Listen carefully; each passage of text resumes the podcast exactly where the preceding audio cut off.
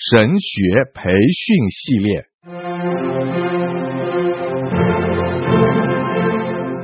甘霖媒体资讯制作，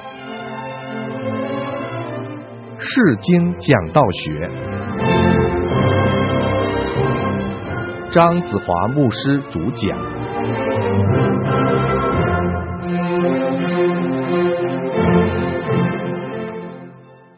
弟兄姐妹平安。我们今天是来到《世经讲道学》的第十二课，提醒大家一下，我们现在还是在主旨救赎讲章的原则里面。在前两次，我和大家提过，假如我们要预备一篇的道，要问下面几个很重要的问题：这段经文有什么意思？历来我如何知道这段经文意义就是这样？今天我们就开始跟大家来讲一下这个作者写这段的经文，他最大的关心是什么？这个是第三个的问题。我相信圣灵的工作是非常奇妙的。当他要把上帝对信徒的心意向我们显明的时候。他是透过圣经里面的作者，把他要对我们所讲的话都讲得很清楚。因为这个缘故呢，我们就晓得每一段的经文都对信徒的灵命是有所关怀的。所以我们在第三个的问题里面，我们就是要问这个问题：这段的经文对我们最大的关心是什么？我们回答这个问题呢，首先要想一下作者的目的。圣灵默示他写这段的经文最大的关心是什么呢？假如我们找不到这方面的话，我们讲到的时候，我们也是蛮困难的。现在我愿意用几个的比方来跟大家一起思想。比如说，我们拿耶稣洁净圣殿那段的经文。啊，那段的经文呢，很明显呢，就看到耶稣他进到圣殿里面的时候，看到很多的百姓在圣殿里面做买卖，所以他心里面非常的不高兴。以后大家都晓得他怎么样用行动去把那一些不应当在教会里面存在的东西都赶到外面去啊。他曾经讲过一句这样的话。你们怎样把我父的殿变成买卖的地方？那当我们看这段经文的时候，我们就问这个问题：作者写这段的经文，他最大的关心是什么？仔细来看的时候，从耶稣所讲的，从耶稣所做的，我们看到作者写这段经文最大的关怀。就是讲到耶稣怎么样爱圣殿，其实这个焦点并不是在他怎么样把牛羊赶出去，也不是讲到他怎么样推倒那些换钱的人的桌子。耶稣这一切的行动，只是表明一件非常重要的事情，就是他非常的爱上帝的殿。他爱到一个程度，他曾经讲过一句话：“我的心里面非常的着急，如同火烧。”那这句话呢，假如我们解释，就是讲到他看到圣殿一些不属灵的东西存在的时候，他非常非常的关心，他心里面很受伤，所以呢，他就用了这些的行动。来恢复圣殿原来存在的目的，所以我们看耶稣整个的行动里面呢，你不要集中在哎呀，耶稣是多么的凶啊，他用这个鞭子啦去鞭打这个牛羊啊，把他们赶出去了。我们多半是好像是从这个公义方面来看到耶稣基督，但是当我看那段经文的时候，我常常问我自己一个的问题：这个实在是这段经文最大的关心吗？或是这段的经文，从耶稣的行动，从耶稣所做的，从耶稣所表现的，我们看到什么？就是看到耶稣基督非常爱父神的家，就是圣殿。所以假如我们看到这个最大的关心就是这样的话呢，我们整段的经文讲的时候呢，我们这个讲法其实非常非常的不同。比如说，有一次我讲到的时候，我就是讲这段的经文，怎么样讲呢？就是讲到以耶稣基督来做榜样，我们每一位信徒也应当怎么样爱教会。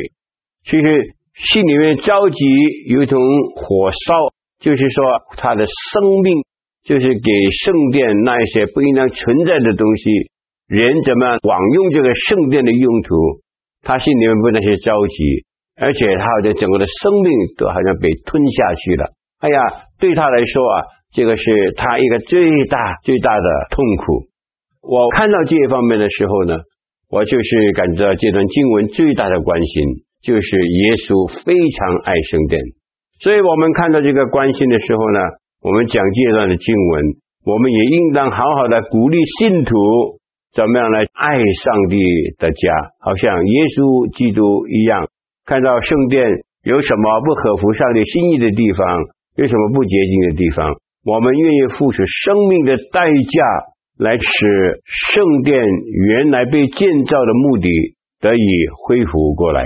这段的经文呢，是一个非常好的一方来看第三个的问题，就是作者写这样的经文最大的目的是什么？这个也是代表他最大的关心是什么？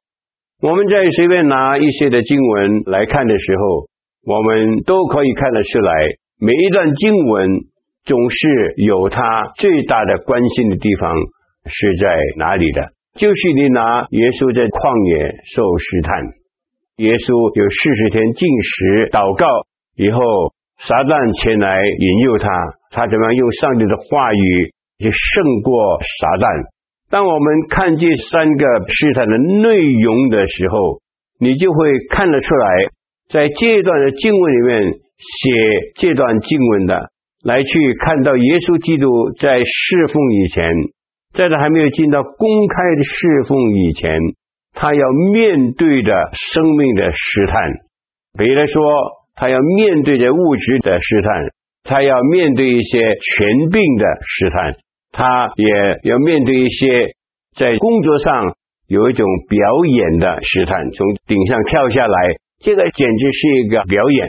那我们就看到这些的时候呢，我们就看到原来这段的经文，作者写的时候。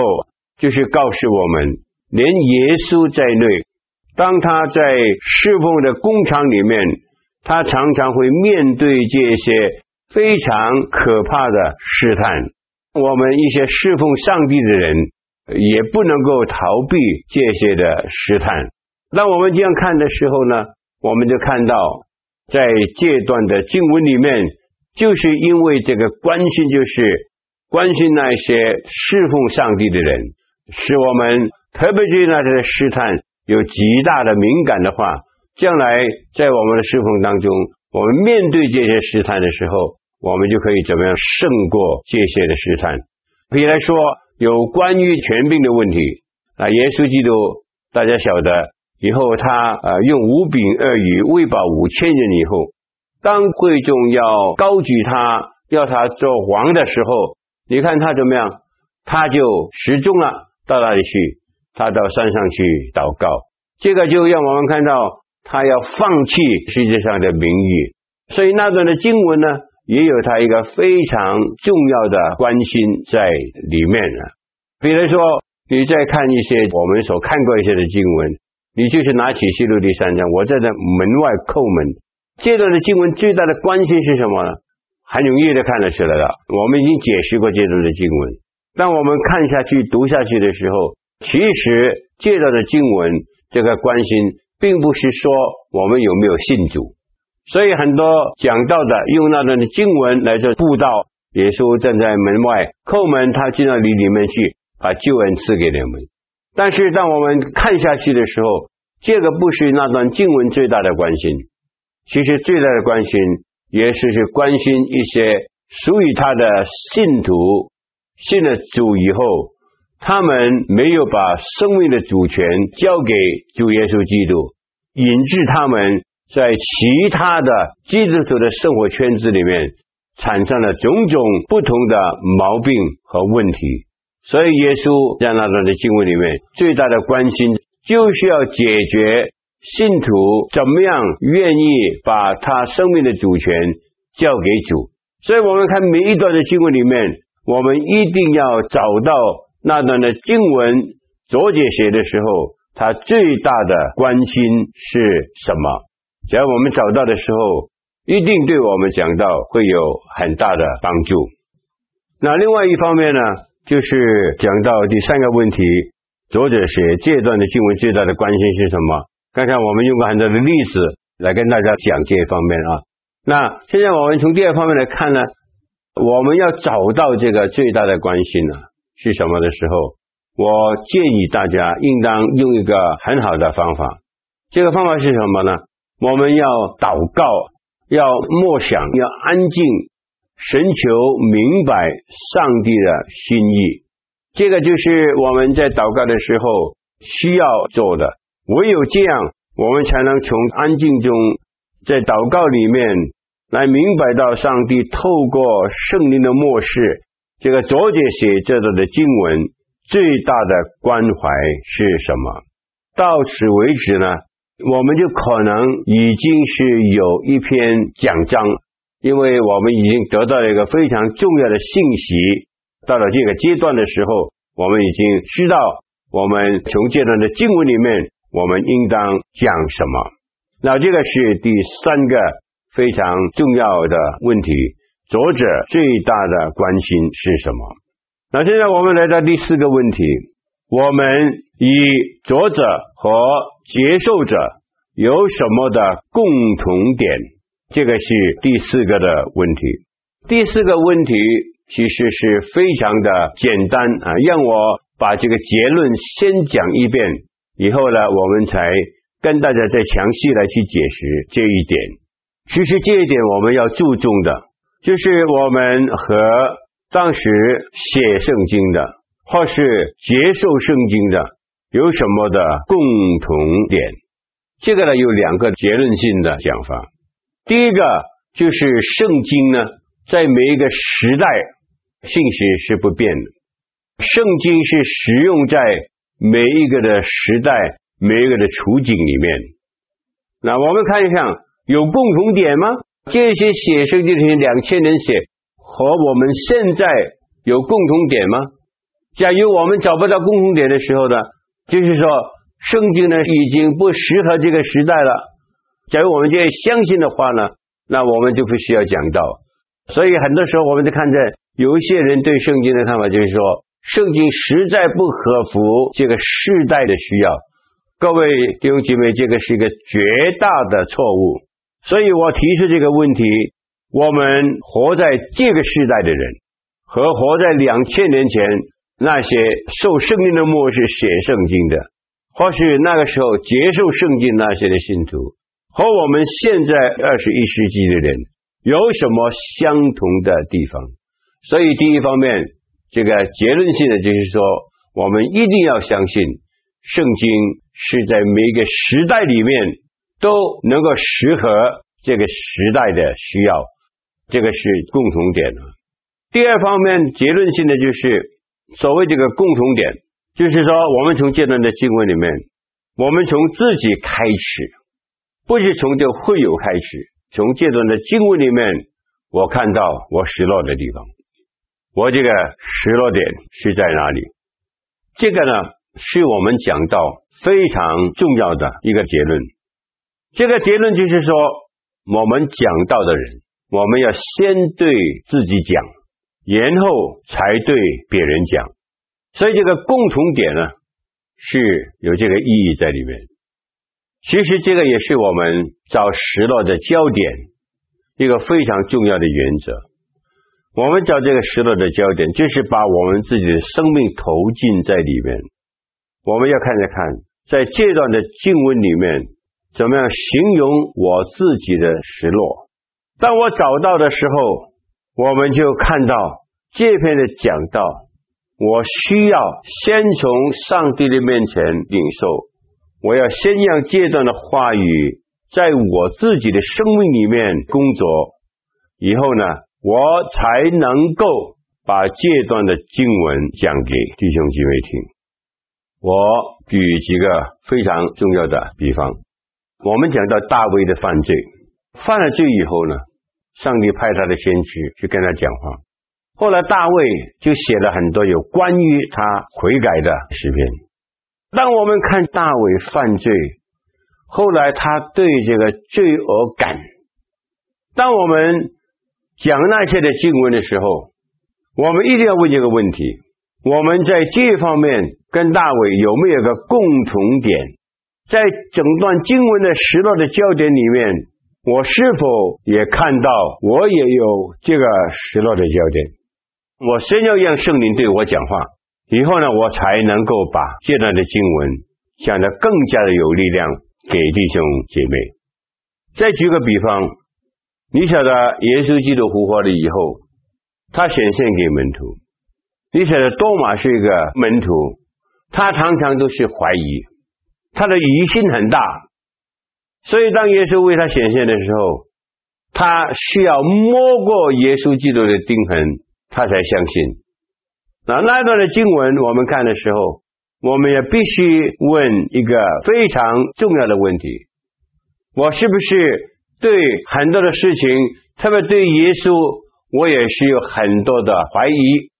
当我们在怀疑上面跟多马是相同的话，我们怎么样从这段的经文里面？来应用在我自己的生活里面，我在那一方面，我实在是怀疑基督。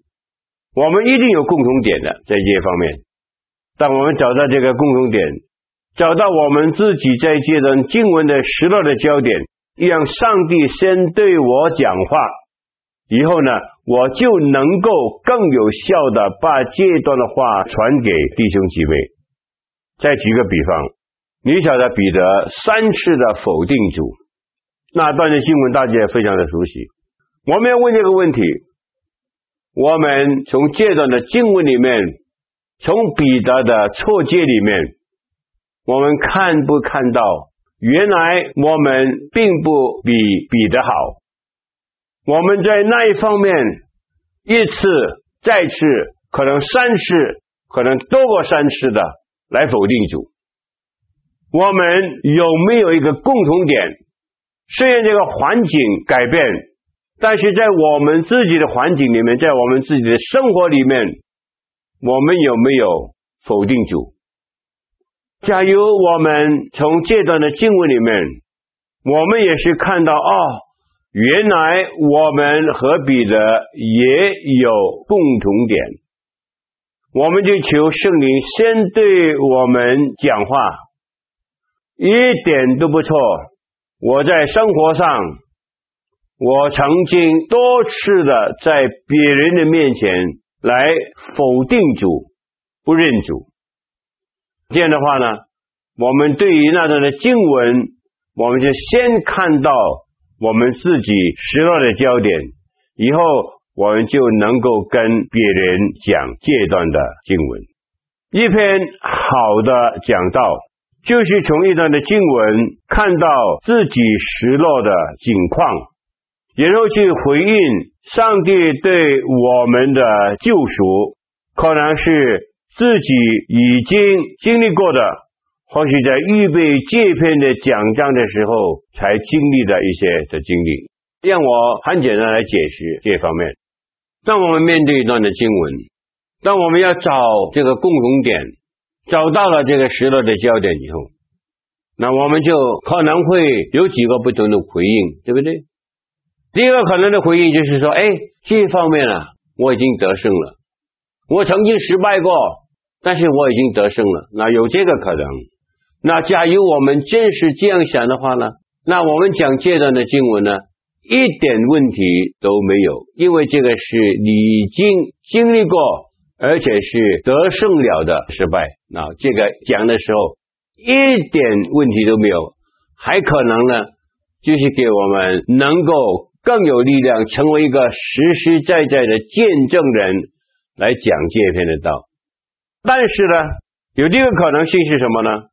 当我预备这篇讲道的时候，我看到这个共同点，看到这个失落的焦点，我就在想，哎，我还是在学习当中，我在这一方面呢，还没有完全的来得胜。那这个问题，假如是这样的话呢，我能不能够讲这一篇的讲道？这个是一个有争辩性的问题。有人说，你既然还没有得胜，你就不能够讲这一篇。但是我个人的看法是有一点点的不同。我感觉到，假如我们从这段的经文里面看见这个失落，但是我们在想，哎，这个功课我还是在学习当中，我比以前好得多了，我已经是在进步当中。那在这样的情形之下呢，我相信我们可以讲这一篇的讲道，但是我们讲这一篇的讲道的时候呢，可能和讲我完全得胜的经验有一点点的不同。那我们讲的时候呢，就好像是要跟弟兄姐妹在这一方面，在上帝的面前一起来学这个功课。一个传道人在讲台里面。我们用一些的话说，在这一方面，我不是完全，但是我相信，我还可以不断的追求。现在你就邀请弟兄姐妹和你一同在这方面的追求，在这个情形之下，我们是可以讲这一篇的讲道。啊，第三个可能性就是说，当你看到一段的经文，也看到你自己在这段经文里面的失落的时候。你感受到啊，这个功课我还完全没有学，对我来说是非常陌生的。假如我在理论上是可以讲，但是在生命的经历里面，我好像实在是不能够站在一个经历过的去讲的话了。那在这个情形之下呢，我就劝勉同工们，暂时你不要讲这篇的讲道，因为。你在这段的经文里面，你先找到你这个失落的焦点，找到你和作者共同的地方，但是这个对你太陌生了，因为你说我在这一方面的功课还是没有学到，这样的话呢，我就劝你最好不要讲这一篇的讲道。要讲的话呢，我相信你是没有力量的，你也很难去劝勉弟兄姐妹来跟你一样。在这方面追求成长，那所以这个第四方面呢，讲到要先对自己讲，然后才对别人讲，意思就是说，我必须要在这段的经文里面，我要找到我现在生活在这个世代的和两千年写圣经的作者和收圣经的那些读者，我有什么相同？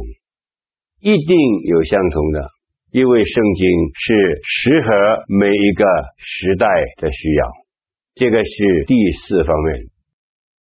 现在我们看第五方面，我们如何去回应圣经的真理？这个非常重要了。其实这个也是我们以前讲过的，我们就开始怎么样来应用圣经在我们日常的生活里面。当我们答复这个问题。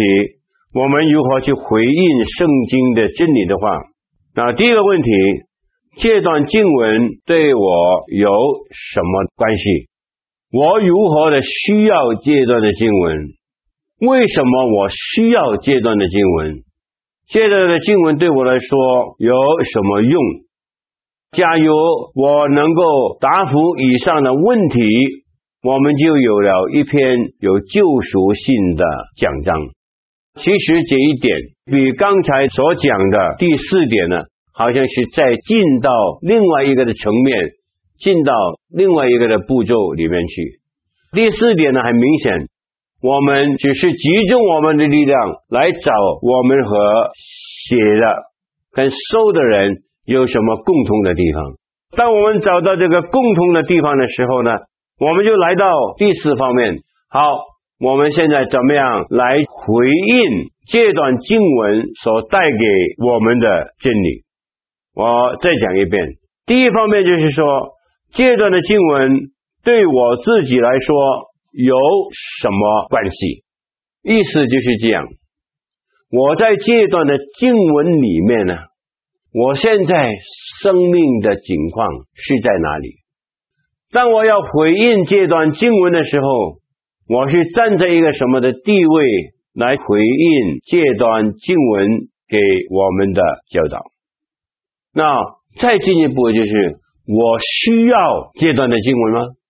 我如何的需要这段的经文？这个是一个很个人的问题。这个是你完全在上帝面前，你要求上帝给你看见，我如何需要这段的经文？那为什么我需要这段的经文？这段的经文对我来说有什么特别的用处？假如我们能够答复上面的问题的话，我们就能够有一篇救赎性的讲章。我现在用一个很简单的比方来跟大家来讲，在马拉基书，我们讲到。上帝对他百姓所提出来的一些生命里面的毛病，其中一个很大的毛病就是他们去夺取应当给上帝的公物。那那个明显是讲到十亿的奉献，我们要把十亿全然送进上帝的仓库，使我的家有粮。以后就看看我们的上帝怎么为你打开天上的仓库，降福于你，使你无处可容。现在我们用这段经文来做一个比方。好，现在我要回应这段的经文。这段的经文对我有什么关系？就是我在这个的十亿奉献里面行到那一步，我经历到那一步。那当我们这样看的时候呢？你又发现到我是怎么样来需要这段经文？为什么我需要这段的经文？比如说，我有十亿奉献呢，但是呢，下半句，上帝会为我们生命打开天上的仓库，倾福于你，使你无处可容。这个是上帝给我们的应许。那你就想，哎，在我过去的生活里面呢？我好像是没有经历过这个应许如此丰富的来实现在我的生命里面，所以我就发觉到，我可能在这一方面非常需要这一段的经文。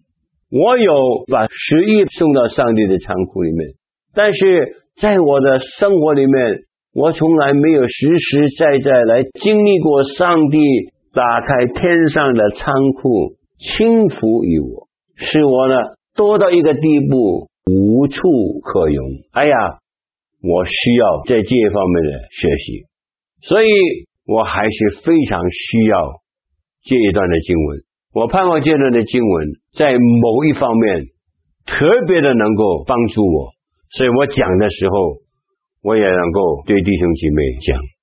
这样的话呢，以上的问题的答复的话呢，我们就可能已经有了一篇有救赎性的讲章的初稿，大致上我们晓得怎么样来讲这段的经文，而且在整个的大纲里面，在这段的经文的时落的焦点里面，我是怎么样来从这段的经文里面，从我开始，从我自己开始，来求上帝在那一方面。来救赎我，脱离我以前在这个时代的焦点里面是没有经历过的生命的经历。我讲的时候，我勉励弟兄姐妹，我们在这一方面一同来求上帝救赎我们。这样呢，这边的讲道呢，肯定就会有他的力量。各位弟兄姐妹，这个是非常重要的一点。找失落的焦点，一定要先从自己开始，而且牢牢的记住：假如不是上帝先对我们透过这段经文来讲话，我劝大家也最好不要去讲戒断的经文，因为你讲的时候，假如不是你生命的经历，你只能够有知识的传递。理论的发表，但是是没有生命的信息。谢谢大家。